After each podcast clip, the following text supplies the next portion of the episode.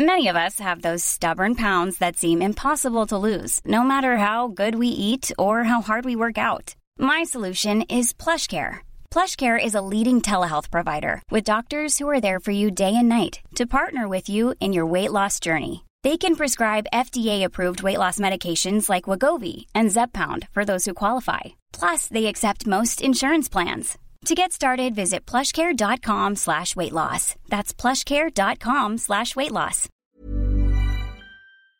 Welcome to Move Your Mind. My name's Nick Bracks, and this is a podcast where we have real conversations with real people and give real advice. Alcohol plays a huge part in all of our lives. It's embedded in society and it's something that we all have to deal with in our own ways and make our own choices about what relationship we want to have with it. I really enjoyed sitting down with my next guest to learn about her journey to sobriety and how she coaches others to change their relationship with alcohol. Sarah Rusbatch is a certified women's health and wellbeing coach, an accredited grey area drinking coach, and a keynote speaker who's sharing her journey to sobriety and the impact of alcohol on mental health to global audiences. Thank you so much for supporting Move Your Mind, and if you'd like to learn more, you can join the Move Your Mind community by going to moveyourmind.me, or you can purchase the Move Your Mind book by going to nickbracks.com slash book. Sarah, thank you so much for making the time, and I apologize, as I did offline, apologize for having to change this about five times. Um, I've just got back in Melbourne from New York, and I, I feel horrible, but it's um it's happened with so many. But I, it makes me more excited to actually finally have the conversation. And I've looked up a little bit on you know the work you do, and it looks like you're doing amazing things. And you know feel r- really fortunate to have you on the podcast, and excited to you know learn about your story. Absolutely, we made it happen. So thank you for having me. I'm excited to be here. We got there. We got there. We did. So, are you able to just give a bit of a, um, a background on on yourself and the work you do, and how you got to doing what you what you do today? Sure. So I'm a grey area drinking coach, which is probably a term that many of your listeners may not have heard before. Um, and I, maybe I'll start with explaining what grey area drinking is, because um, up until recently, the conversation around alcohol has been one of two things: you're an alcoholic or you're a social drinker. And for most of us, when we consider an alcoholic, the first thing that comes to mind is someone who's homeless, who sleeps on a park bench, who drinks a bottle of whiskey a day out of a brown paper bag, um, and wakes up every day needing to drink. But what if you don't? I, if that you don't tick any of those boxes, but you've still got a dysfunctional relationship with alcohol, where do you sit? And that's mm. where grey area drinking is. So I like to think of it as kind of this scale of one to 10, one being someone who rarely drinks, maybe has a glass of champagne at a wedding, um, and that's it, kind of thing. And 10 being someone who has end stage physical dependency on alcohol, so needs to have medical support to withdraw from alcohol, because it's really important here that I clarify that alcohol is one of only three substances in the world that the human body can die from withdrawal from. The wow. other two, one of them is illegal, and the other one you can only get on prescription in very limited amounts in any one go. Alcohol is listed as an essential service during COVID and is available for everybody. And so we've got a one and a 10 on that scale. Um, 10 being physically dependent, needs medical support to come off it, one being never drinks. Both mm. of hmm. those are quite extreme. And when you think about it, the majority of the population probably sits somewhere in the middle. I consider grey area drinking as being about a four to an eight on that scale. So we've got past the point where we don't just have a drink when we're socializing and don't think about it any other time. Like that might be a two or a three. Maybe, you know, when we're out for dinner a couple of times a week, we have a glass of wine, we enjoy it, we don't need more, we don't feel like we um, we've restricted ourselves by only stopping at one. It just doesn't even feature. We just want that one or two. The signs that we're going into that grey area can be things like we make rules around our drinking because people that don't have a problem with drinking don't make rules. Mm. Whereas I just constantly lived with rules. My rules were you're not allowed to drink on a Monday and Tuesday. You're not allowed to drink before five o'clock. You're not allowed to drink on your own at home during the week. You're only allowed to drink at lunchtime if it's with other people. You can't drink white wine on an empty stomach. And hmm. so it went on. And, and I lived by these rules oh, I can drink on Thursday because I didn't drink on Wednesday, but I better not drink too much on Thursday because I know I'm going out on Friday and I don't want to be hungover on Friday. And there was constant chatter in my head around where alcohol was fitting in to my life that week. A couple of the other signs that we might be falling into that grey area drinking might be that we um, we notice that we feel disappointed on nights we can't drink. So, mm. say for example, you've got to be the driver for the night. Say for example, you're on antibiotics and a big night that you've been planning, you can't drink, and your first thought might be, "Oh, well, there's no point in going." Um, yeah. Which I was there all the time. I was kind of like, "What do you mean? If I can't drink, there's no point in going out." Um, a couple of the other signs: alcohol is starting to really take more than it's giving. We're noticing mm. that it's really impacting our sleep. It's perhaps um, causing anxiety. We're noticing we're putting weight on. We notice that we don't have the energy, the motivation, the mental clarity each day, mm. and yet we still do it. So we know that it's taking from us. We know that it's having negative impact and negative consequences, but we're still constantly um, keeping on going. So mm. those are some of the signs that we're falling into that um, that grey area drinking category. And for many people listening to this, they can pro- kind of probably be like, "Yeah, tick, tick, yeah. tick," because you know alcohol is the only drug in the world we have to justify not taking. We live in an alcohol-centric society where it's everywhere. You go down the pub and you say, "I've stopped smoking," and the most common response will be, "Good on you, well done, mate." You say you've stopped drinking, and the most common response will be, "Don't be so boring, just have one." Yes. You know, yeah. and so um, it, it's hard to change your drinking if you are in an alcohol centric society surrounding yourself by other people that love a drink. It's so, no, I find this so fascinating. And I mean, we all, like, like you're saying, we all can relate to this because it is so embedded in society. Um, and this it's it's odd that you know it's something that is legal that's accepted that does so much damage yet we frown upon and shame people for for other things um, and you know, I find it confusing because, like, I, I, guess in the past I had a problem with binge drinking, and that was escapism for me. And then my relationship with alcohol became, even when I got that under control, it was very easy for me because of having quite an addictive personality and wanting to take things to the extreme. If I brought it back into my life, how do I then avoid that happening? Um, but you know what? What confuses me with with alcohol is, and I, I've actually um, on a three month break from drinking right now, and I found it. I'm feeling amazing from doing that. But the problem I was having is I don't have a problem with alcohol anymore per se.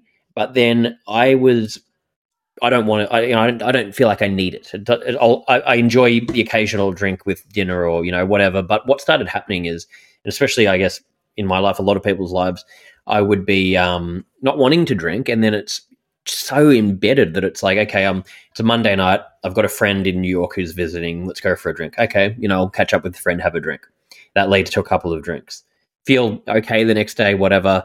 Then Wednesday night comes and there's an event on. Let's have a drink. Then you see family. Let's have a drink Friday. And you, you're like, hang on, a week went past and I'm wanting to. I'm I'm not really wanting to drink much. Maybe once a week, twice a week at most. Somehow I drank five nights a week because it's so embedded in what we do. And then one of those might turn into a big night, and you're like, hang on, why is this happening in my life when I don't want it?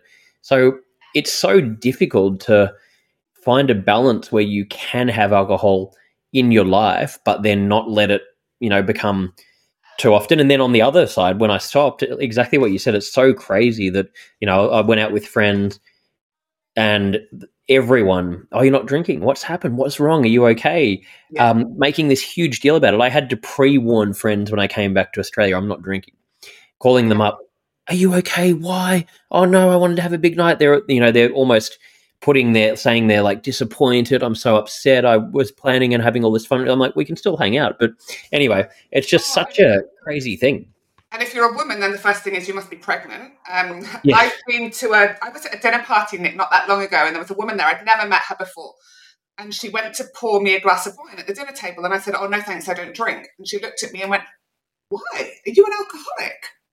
Yeah. Just like, you've never met me. And so what? Because I'm a middle aged woman who doesn't drink, you therefore deduce that I must be an alcoholic.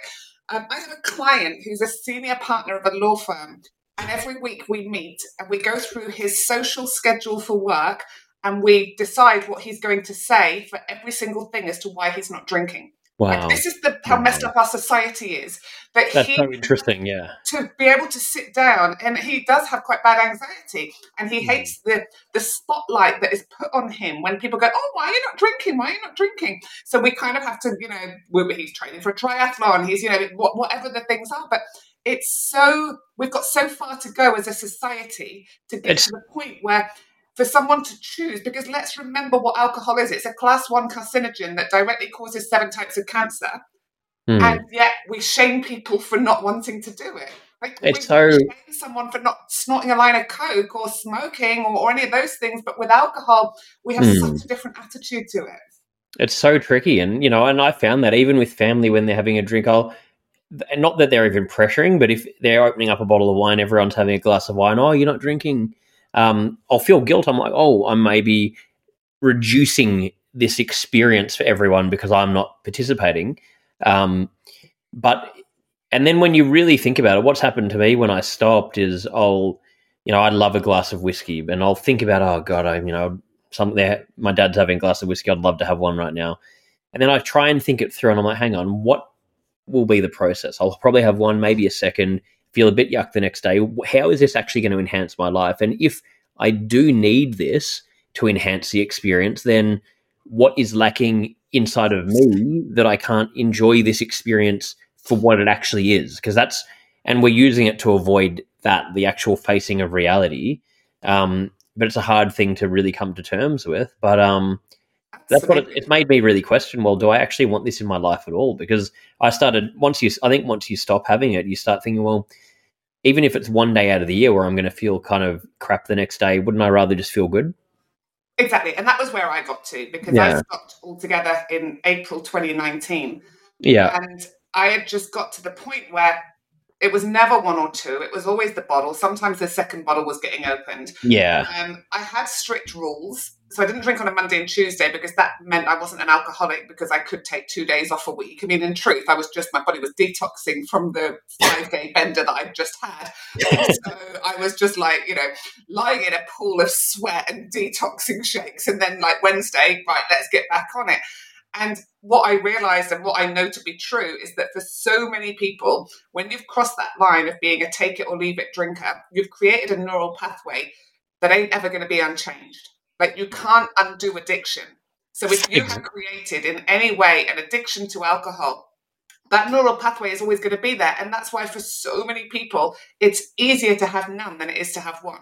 Because I know for me, I never wanted one. I was just like, who are these people that just want one glass? Like, I was someone that as soon as I had a drink, it lit me up. It made me mm. get more energy, energized, life and soul of the party, and I just wanted to keep going. The problem for me was that as a 40 year old mother, that started to become problematic in my behavior and the things I was saying and doing. I had an accident, I fell over, I cut my face, like all of these mm. things that were just like, I am not being the mum, the role model, the wife, or the friend that I want to be. And mm. alcohol is the thing that is standing in the way from me being that person. So I kept taking breaks. I kept going, right, I'll do a three month detox, right? Mm. And I would do that and I would feel amazing. Mm. I'd be like, oh, this is what it's like to have great sleep and, and, and my anxiety would disappear and I would lose weight and I would be really motivated and I'd be training really hard at the gym and all of these positives would be happening. But then I'd go back to drinking Mm. And then everything would go to shit again. And then it was just kind of like, why do I keep going back to the thing that is causing all the problems when I don't do that thing? My life is really good. And when yeah. I sat there and looked at it like that, and I remember saying to a friend, right, next time I'm going to do six months because I've never done six months before. I've done three months quite a few times, but next time I'll do six months. And she was like, but why? Like, why do you have to set a time limit of when you're going to go back to doing the thing that, as you say in your own words, is completely destructive in your life. And when I yeah. kind of sat back and looked at it like that, I was like, she's right. Yeah. So I set the date, April 2019, the 27th of April. It was a friend's 40th. I planned a huge night, huge, huge night. I was like, this, I'm going out with a bang, right? And um, I went to this 40th birthday party and I left at 10 o'clock and went home and went to bed. I had two drinks. I think I was just so done. You were just over it. Yeah. And I knew that that was it. And I knew that this was the start of the rest of my life. I love that, but it, and it's so true, and I love what you're saying there about.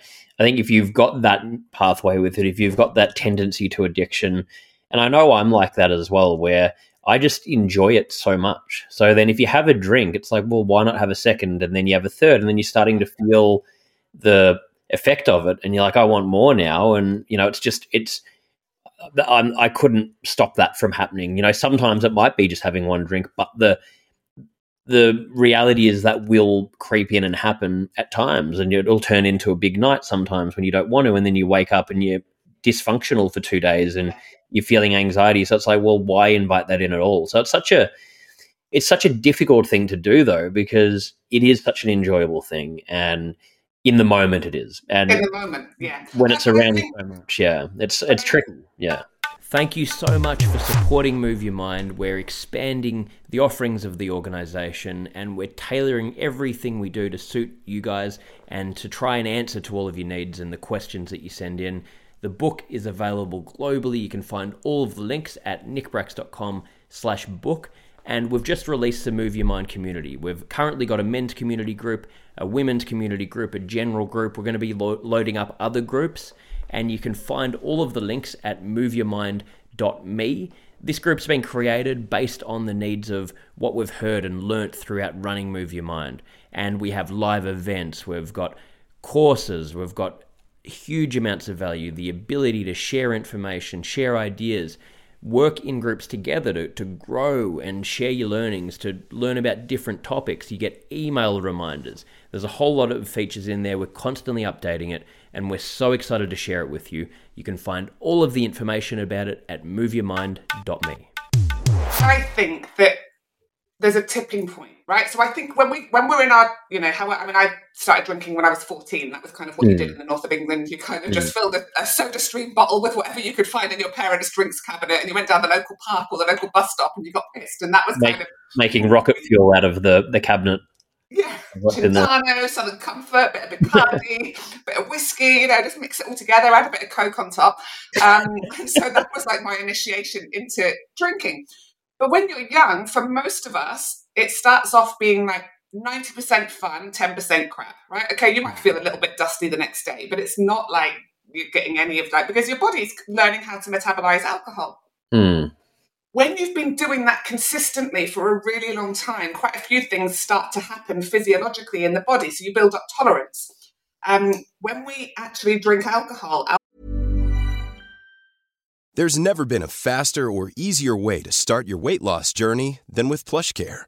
PlushCare accepts most insurance plans and gives you online access to board-certified physicians who can prescribe FDA-approved weight loss medications like Wegovy and Zepbound for those who qualify.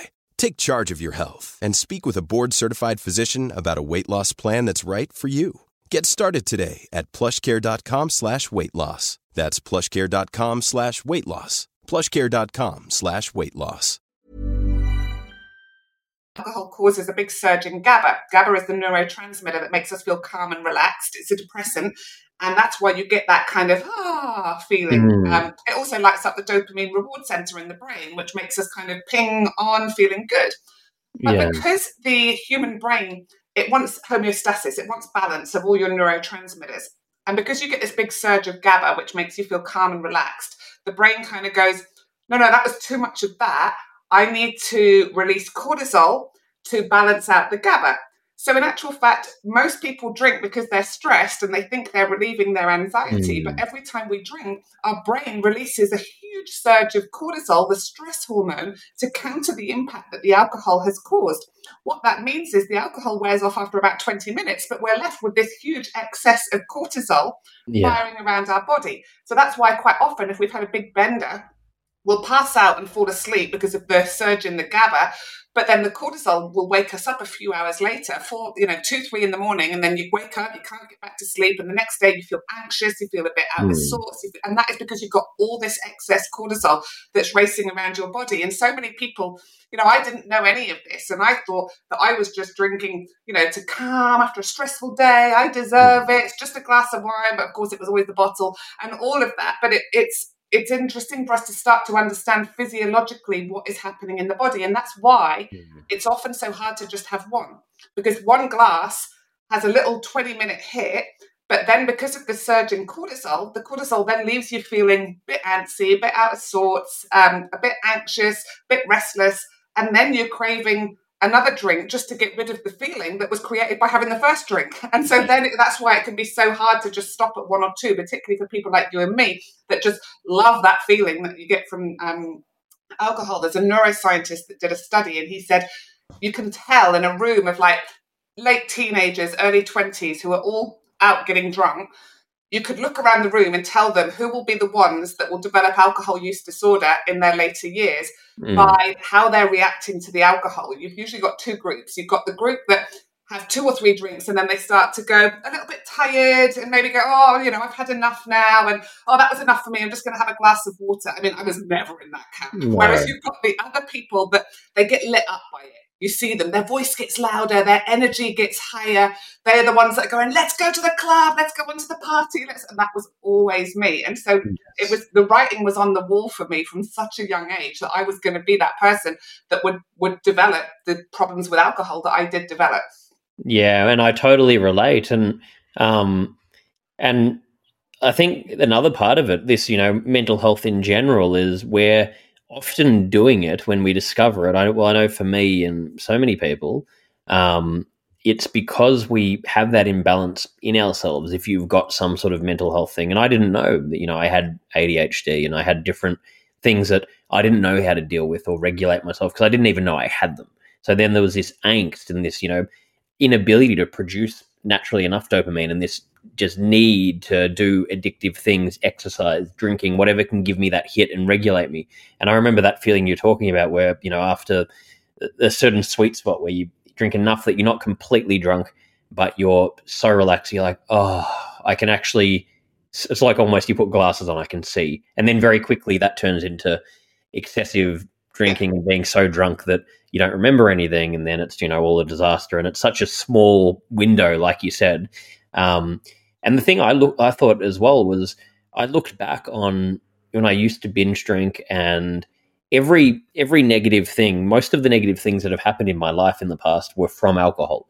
Yeah. And I thought, okay, all these bad decisions directly linked to alcohol, shocking things that happened.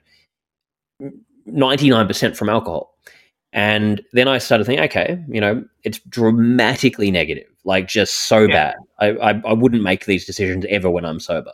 Yeah. And then, okay, what positives came out of it? And I couldn't really think of anything other yeah. than, okay, it was a bit of fun. So I was like, well, it's great. When you think about it like that's like, they're just drastic negative. And that's not even going into, you know, like what you were talking about, the health, um, the, the effects on health, long term, what it's going to do to you, exactly, etc., etc. It's like bloody. Let's just. It's cra- it's crazy what we're doing.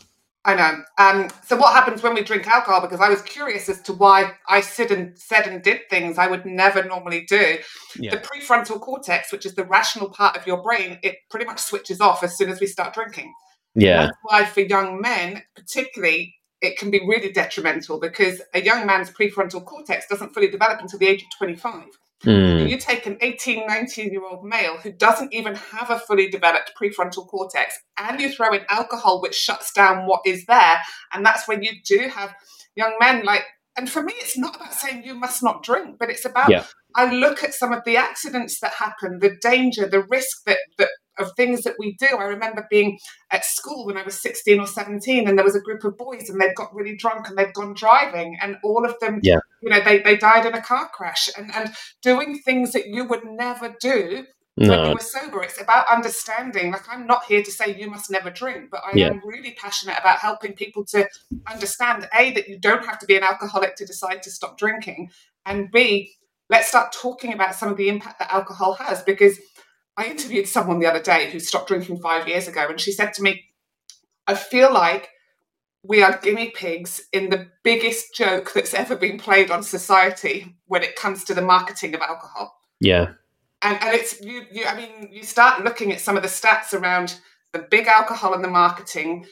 The I read somewhere that in the UK, if everyone drank the the recommended amount, which I think is 12 units a week, the alcohol industry would lose 13 billion pounds a year.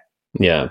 They don't want anyone to drink at the recommended amount. They they make their money from binge drinkers, from people like you and me, because alcohol is highly addictive. It's up there in the top five most addictive substances in the world, and yet shame on you if you become addicted to it. Like the whole messaging and everything around it is. I mean, I could talk for hours about it, but I won't. But you know what I mean? It's it's so yeah. so messed up. It's it's really messed up, and it's it, it, and it, it's like you said. I think you know if you, I don't see any other way around it. If you want to have a healthy life, if you do have that addictive personality, I don't think it is. Like you said, I thought it maybe was, but I don't know if it is possible to have it in your life because it will at some point become a problem if you got that kind of personality. And people would totally get that if you know someone was addicted to cocaine or not even addicted, but they had a problem. They were taking too much cocaine and say, "Well, I'm stopping mm. cocaine." You know, you you'd be like, "Okay, great. You know, good on you for stopping because that's not going to be a positive thing in your life." And they wouldn't be saying, "Okay, why don't you just casually have a little bump of cocaine um, no, here and there?" It's like, no, that's inviting it back in. If this person has a problem with it, they're going to re-spark that problem. This person cannot touch cocaine if they've had an issue with it. Otherwise, and it's the exact same with alcohol. Yet, like you're saying, we get shamed and um, questioned if we don't drink. And I, I, like I was saying before, I just couldn't believe it. Like the shock and the amount of questions. And I had to then just pretend I was drinking and just start ordering, you know, a a soda water or whatever and pretend it's got alcohol in it just so people don't question me because it's it's insane and the thing is like all of the work that i do with my clients it's the first part is removing alcohol let's just take a break mm. but the second part is well let's look at your life and look at what's hmm. going on in your life and why do you need it and what yeah. can we add in because it's it's not a case of just removing alcohol and then doing nothing else if you remove alcohol you've got to add stuff in to create a life that has meaning, purpose, fulfillment, satisfaction. And if you get all of that in your life, you don't even need to drink. No. the thing about alcohol is it makes us really lazy because we get a dopamine hit sitting on the sofa watching Netflix. We don't even have to move our bums, you know. Whereas the stuff that I get people to do, it's effort based dopamine. So you've got to go out there, you've got to exercise, you've got to go yeah. and join clubs and meet people and make friends and, and do lots of those things. Which and we've just become so lazy as a society. And, and for lots of my mum um, clients as well. The thing about alcohol is you can drink your wine whilst you're unloading the dishwasher, making the sandwiches, helping with homework, running the bath, doing the ironing, and so you're getting a little dopamine hit whilst you're in the drudgery and the and the basics of mm. life. And so it comes down to us having to kind of step back from our life and look at how it's set up and go right. What do I need to change in order to create a life that I don't need to drink a bottle of wine every night. It's a 10 year anniversary of Underbrax, and we've relaunched with the classic white pair. We've also got new styles coming out super soon. We're donating a dollar from every pair to mental health, currently to one in five. You can find all of this at www.underbrax.com. Yeah, yeah, and exactly. And it's just having those healthier habits and having this understanding, this is the crazy, and this is why I, you know, I'm not a psychologist, and I fell into mental health awareness, and it's become such a big part of my life just because of my own trying to understand myself, and then seeing once I started looking into it and talking about it, probably similar to what you're doing, just being like, what, this can't be right. That the, these things are one of the biggest issues in society, and they're going to affect everything. Why on earth are we not educated? about mental health, about how to do this stuff, because all these things are as a substitute. And, you know, it, it might not even be alcohol. It might be, well, I'm not comfortable with myself and I've, I can't be still. I'm going to, you know, form an addiction to work. I'm going to form an addictive pattern in relationships. I'm going to do this, that, and the other because I just don't want to sit still and have to actually deal with what is going on underneath or don't want to do things that are healthier for me and exercise or whatever it is that's going to naturally you know, give me what I need. Uh, we're just, it's just madness that this is not something that we get. It should be more important than learning math and English. I say that all the time. My son's 12 and he comes home with his algebraic equations, and I'm like, put that away and let's go and sit down. How do you feel today? Yeah. What's gone well today? I love Is there that. anything that you've struggled yeah. with today? Like, let's talk about these emotions because no one ever taught me how to sit with emotions. No one ever That's taught me how to label oh, you're feeling disappointed. That's really normal right now. This is what I do when I feel disappointed. Like no one modeled mm. any of that to me. I just watched my dad go to the drinks cabinet every night. So monkey see, monkey do, right? Exactly, exactly. No, I, look. Well, look, we've got about five minutes left, and we finish each episode with five closing questions. So I guess normally the quick answers, even quicker answers in this instance, just because I want to make sure we can still do them. Um, but I think I'd love to do a, a follow up interview with you because I just think this is we. There's so many many things to go into. Yeah, I'd love on to. this topic. It's just it's so fascinating. So, and I really appreciate what you're doing and you coming and sharing all of this. And um, wish we could talk longer, but anyway, um, these questions, yeah, like I said, just quick answers that come to mind. The first one is, what's your best childhood memory that comes to mind? Oh, my best childhood memory. It would be the first thing that comes to mind is being in Mallorca in Spain on a holiday with my family with my brother and my dad catching frogs um, in, a, in a little pond, um, putting them in a, a, jar and going and taking them and putting them on my mum's bed. Like, where did that come from? There you go. That's great. See, I, I love that question because it's just so funny what what comes up.